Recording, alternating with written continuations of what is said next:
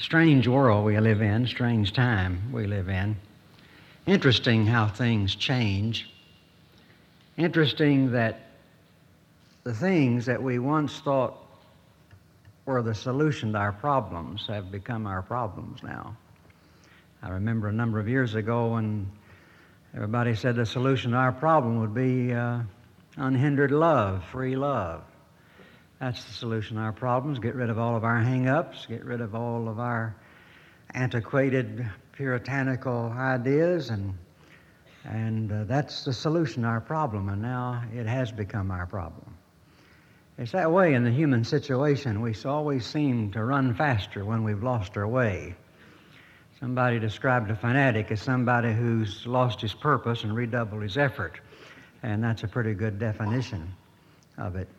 I think about those things when I think about what the psalmist is saying to us in Psalm 37, which is what we're looking at in these days. As I said yesterday, he opens this psalm with this statement Fret not thyself. And immediately mm, that sets the theme for the whole psalm, the subject of it, the title of it. And so, what he's saying to us, and he's saying it to us as God's people, fret not thyself. And as I mentioned yesterday, the word carries with it the idea of, of a frustrated situation.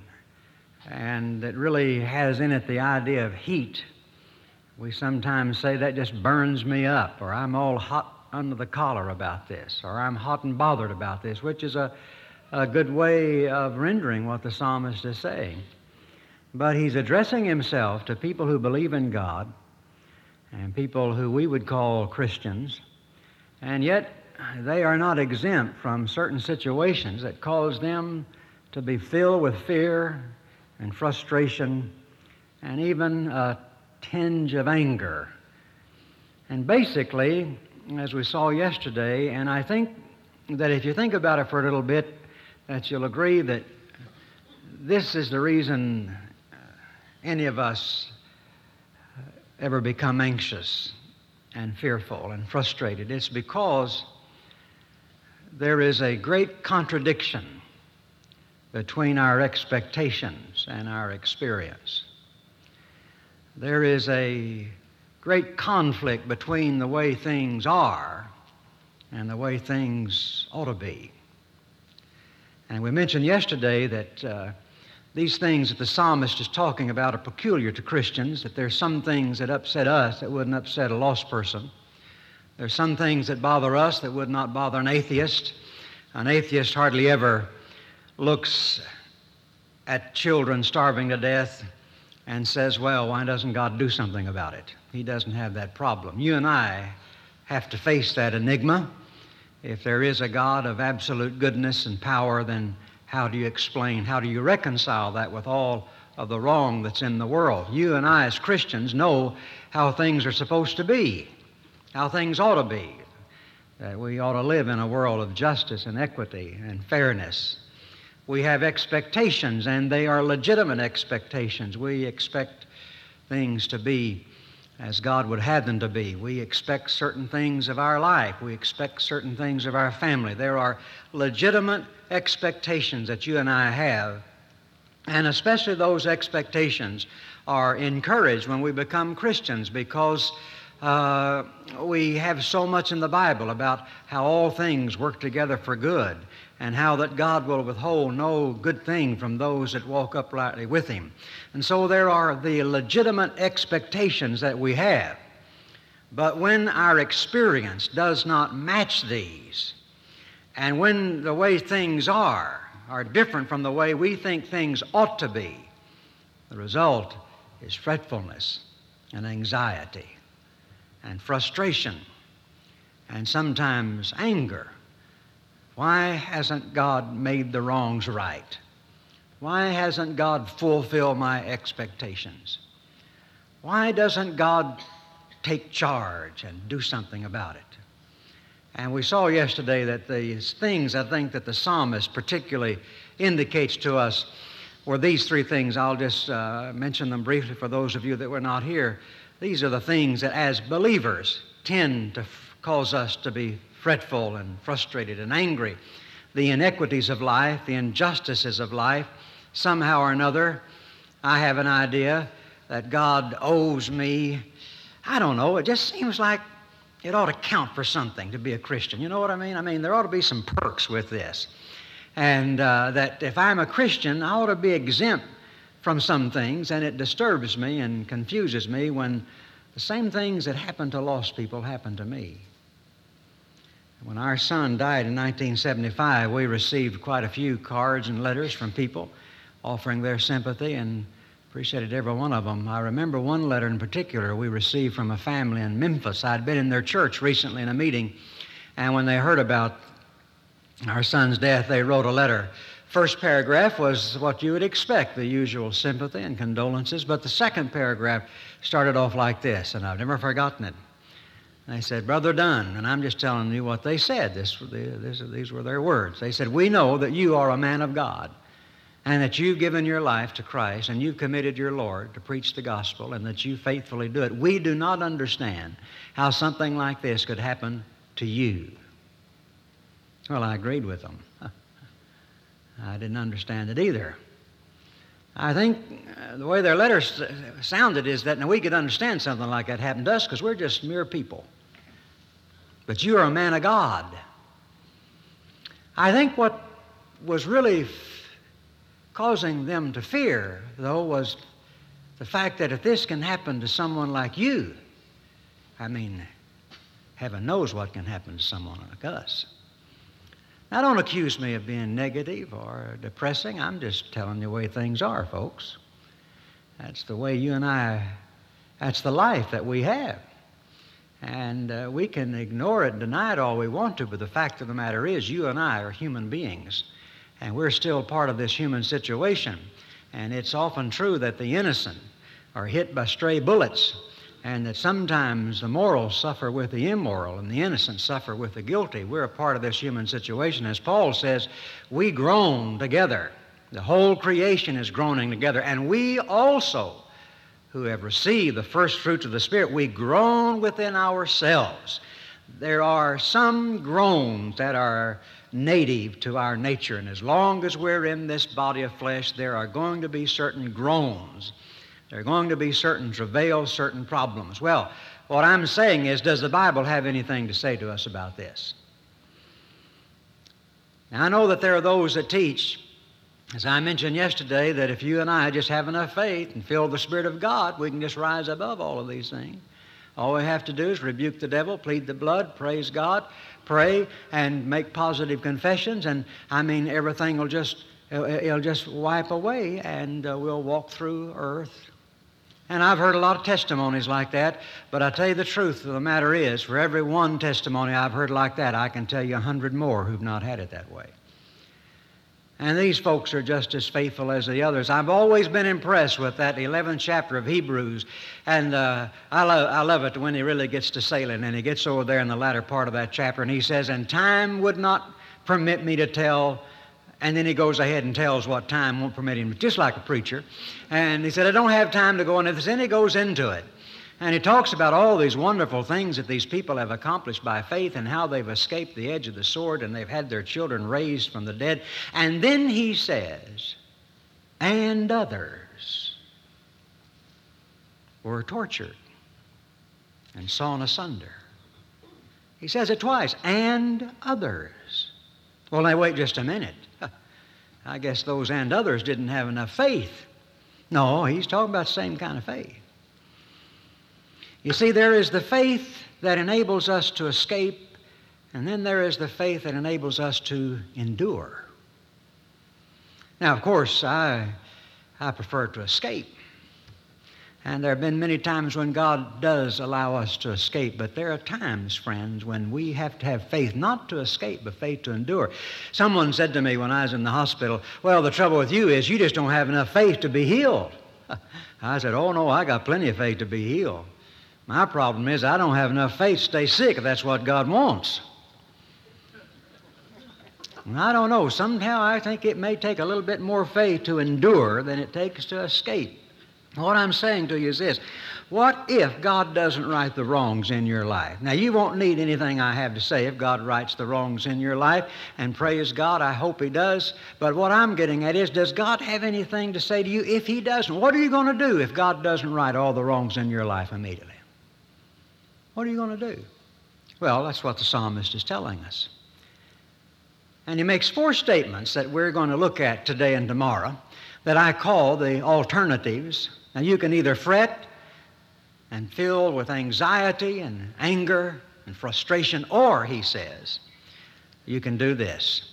Here's what God has to say to us when we find ourselves, as the psalmist found himself, surrounded by things that are not as they ought to be, and when our experience doesn't live up to our expectation. Four statements that he makes. They're in verses 3, 4, 5, and 7. You all know them. Trust in the Lord and do good.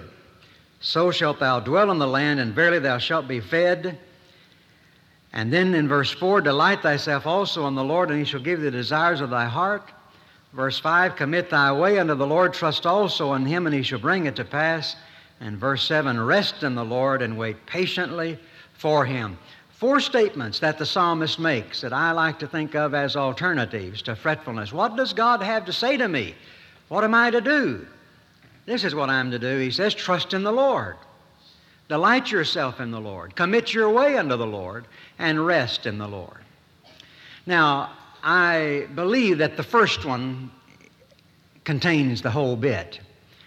Verse 3, I believe, is a summary solution of the whole business. Trust in the Lord and do good. Having said that, he said it all. Because all the way through the Bible, you'll find that there is always this contrast between faith and fear. These are two mutually exclusive emotions or attitudes. Where there is fear, there is no faith. Where there is faith, there's no fear. Always, you remember when Jesus would rebuke his disciples, there would be this. He would say, Why are you so fearful? Where is your faith?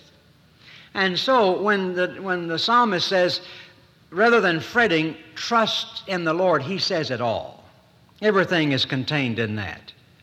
The other three I see as the ingredients or the expression of trust.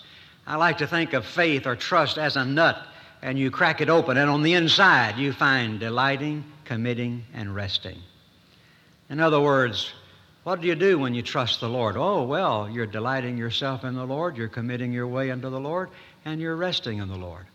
You tell me to trust in the Lord. What am I to do? How do I trust in the Lord? Well, this is what you do. You delight yourself in the Lord, you commit your way unto the Lord, and you rest in the Lord. We're going to take those three tomorrow. But we're going to take this one in verse 3 today because, as I said, I believe it's the whole one. The psalmist says, Trust in the Lord and do good, and verily stay in the land. He says, Stay where I've placed you, dwell in the land, and verily there your need will be met. You shall be fed. But here's the statement Trust in the Lord and do good. Now, as I said yesterday, the Hebrew language is a very picturesque language filled with imagery. And uh, uh, the root meaning of the word that's used here to, uh, traces back to the idea uh, of literally one who's laying helplessly face down on the ground. It's a position of a person who has come to the end of all resources and has no means of support. And literally, you could say to trust in the Lord in a graphic way is a person who is lying helplessly face down on the ground. And always, the words that are used for faith and trust in the Bible have the idea of reliance upon them, of resting upon them.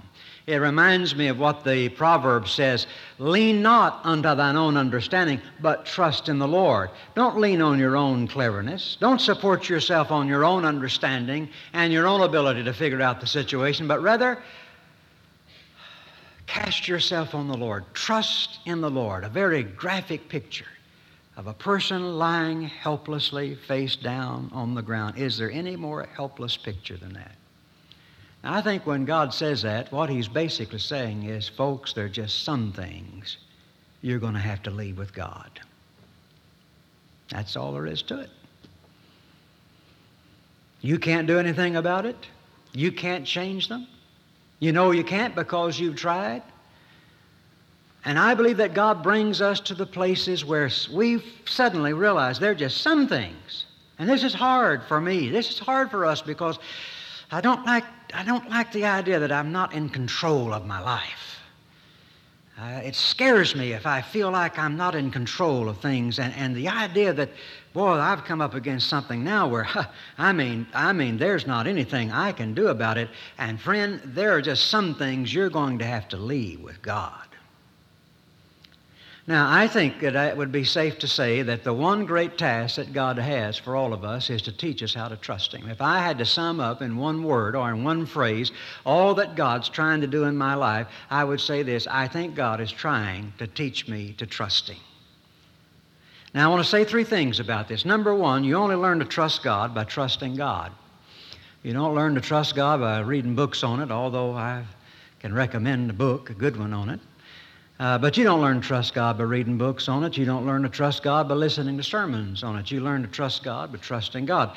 You don't learn to swim by reading books on water. You don't learn to fly an airplane by reading a book on flying.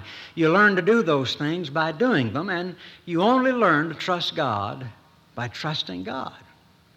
Second statement is most of us won't trust God until we have to. Generally speaking, there's something about fallen human nature that finds it very difficult just to cast ourselves on the Lord and admit that there's nothing we can do about this situation. And so we won't trust God until we have to. As long as I've got one more trick up my sleeve, as long as I've got one more dollar in the bank, as long as there's one more seminar I've not yet attended or how to book I've not yet read, I'm not going to trust God until I have to. Have you ever noticed how we won't face the truth about ourselves until we have no choice? It's interesting, isn't it, that man does not face the truth about things until disaster forces him to face the truth about them.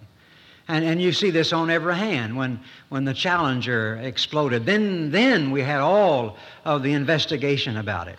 And when the fellow in Kentucky uh, killed the 27 school children uh, on the school bus, it all, it, I still can't get over it. I didn't hear anybody say anything about banning alcohol, but they immediately appointed a commission to study why school buses aren't safer.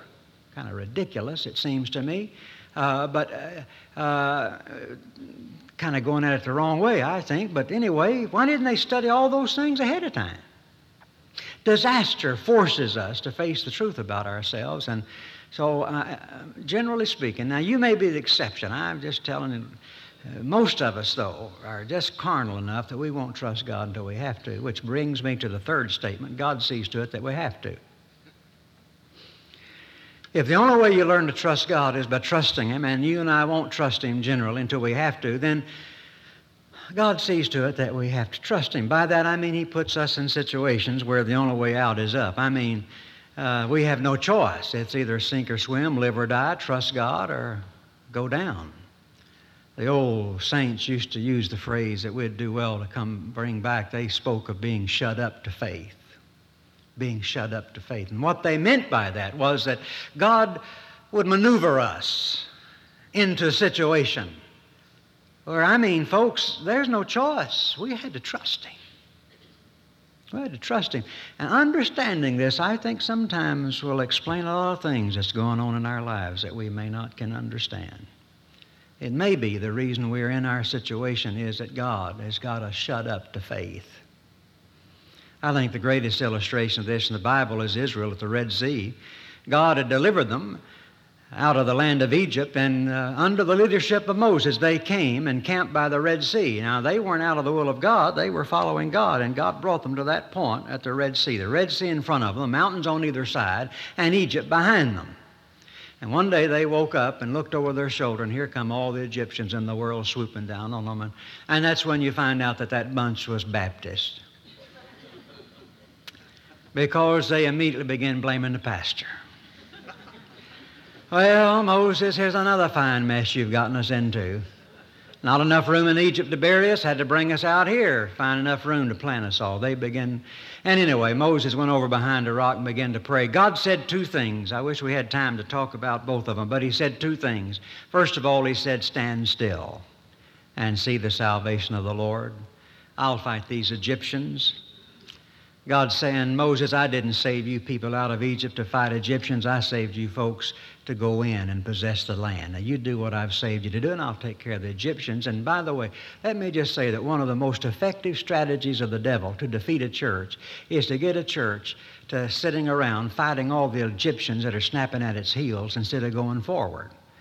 God says, You go forward and do what I've given you to do, and I'll take care of the Egyptians. Stand still and see the salvation of the Lord. And then he said, Go forward. Ah, yes. You do realize, of course, that there is a Red Sea forward.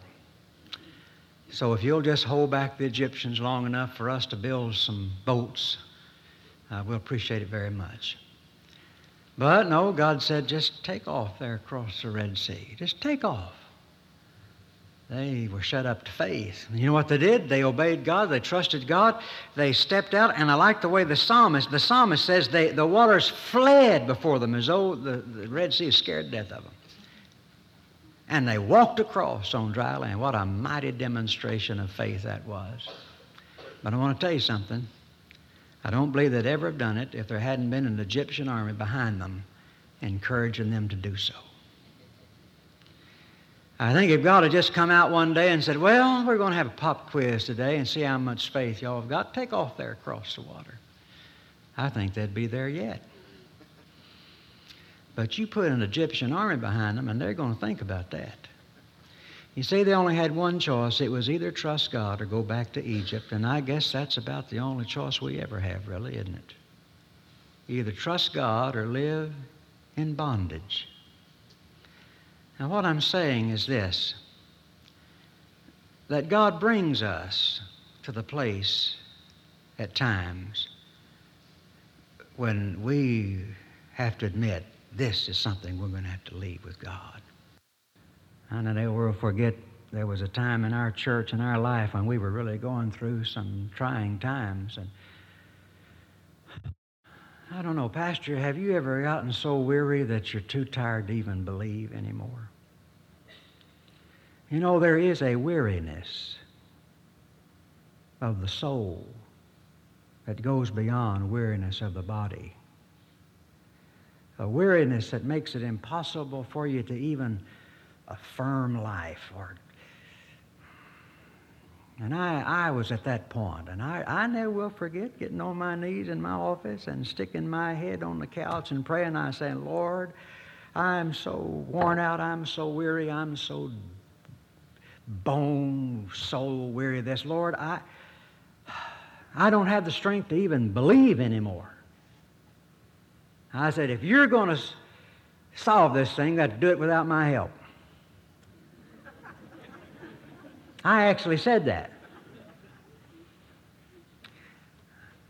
I don't know, but I thought that I heard God give a sigh of relief. As Zoe was saying, that's what I've been waiting on. But haven't you felt that way before? I love that song, uh, Isaiah 46, where he's contrasting the false gods, Baal and Nebo, with the true God of Israel. He's talking about the time when Cyrus comes into Babylon. And uh, what are they going to do?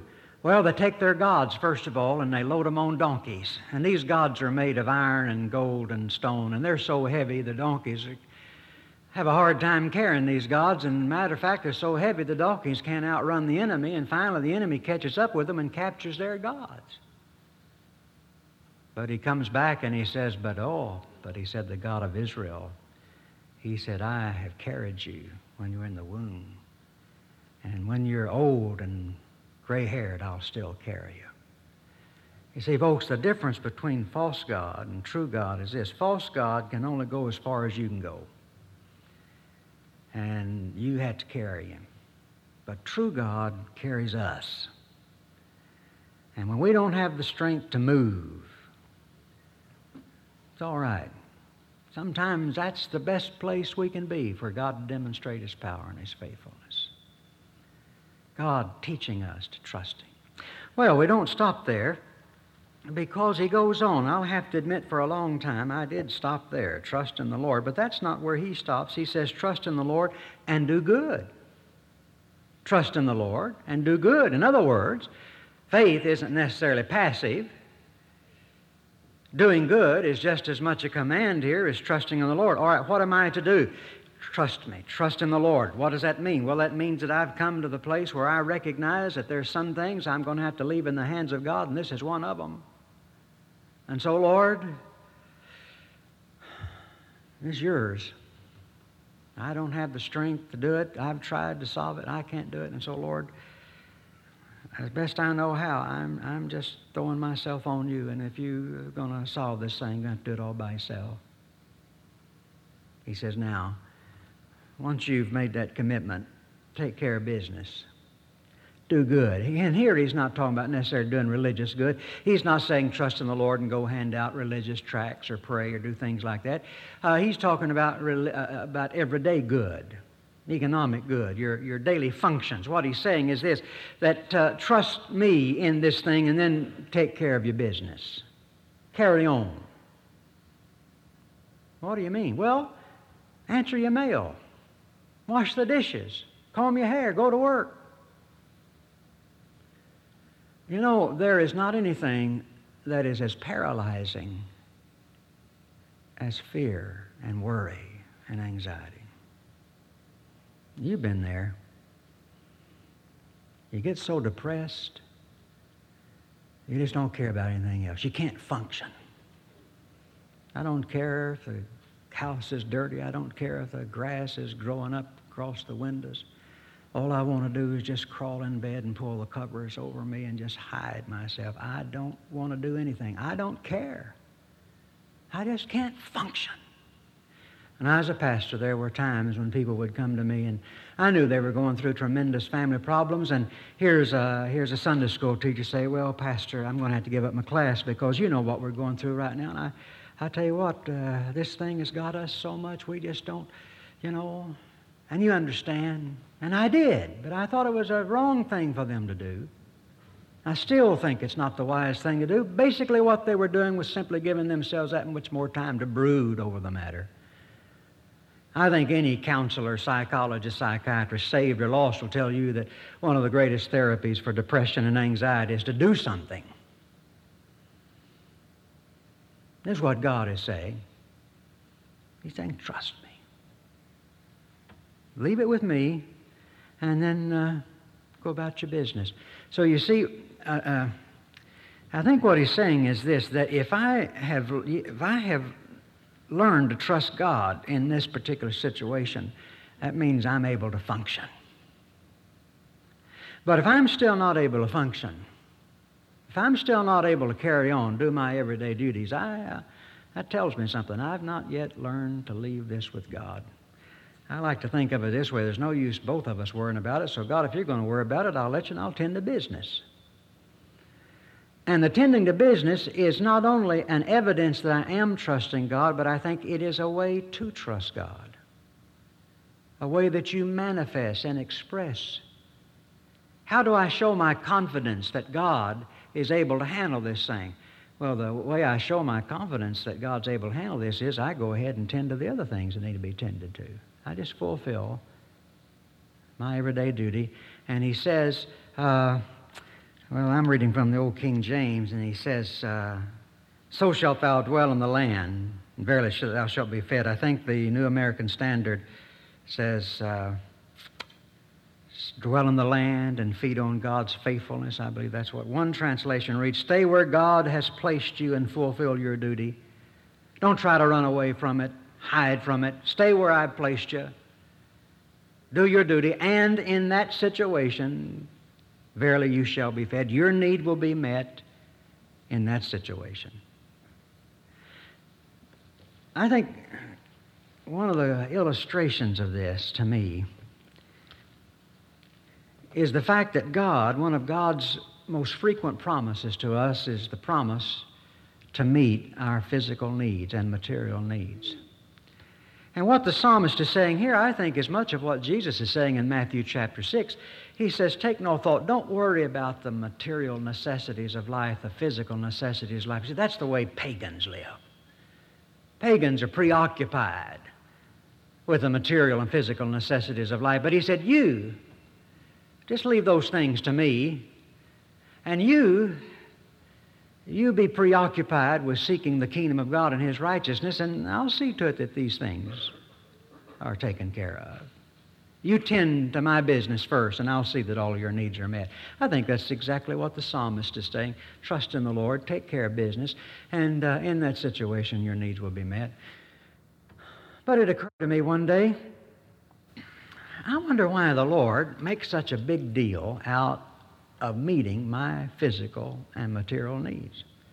I don't think there's any other promise that you find as frequently and as intensely in the Bible as that one, over and over again, saying to us, Don't worry about it. I'll meet your needs. I'll take care of you. Paul says, My God shall supply all of your needs. I want to ask you a question. Why do you think God promises to do that? I mean, why? Well, I know why. It's because when you become a Christian, suddenly you become so inept that unless God takes care of you, you'll starve to death. I mean, God's people are that way. They're so naive and so inept and so heavenly minded that no earthly use. To bless their hearts, if God didn't feed them and clothe them, they'd starve to death. Is that why God makes that promise? Do you have to trust in God to have your needs met?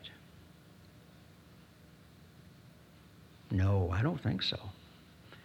I mean, folks, I know a lot of lost people whose physical, material needs are being met a lot better than mine are, if you want to look that way about it.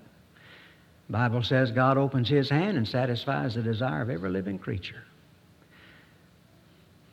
Rain falls on the just and the unjust. God's providence is impartial. Sun shines on the sinners and the saints alike. No, I don't think I don't think you have to have faith and have to trust in God to do well in business. I know a lot of people do well in business and don't even believe in God. I don't think that that's why God makes such an issue of it. I think the reason God makes such an issue of it is this that you and I can usually only travel on one track at a time. And that if you and I are preoccupied with physical and material needs, we really can't give our best to the service of the Lord. My wife and I have been married, mm, be 33 years this December. I'd have to say that 90% of our early problems knockdown, drag out fights be traced back to financial problems.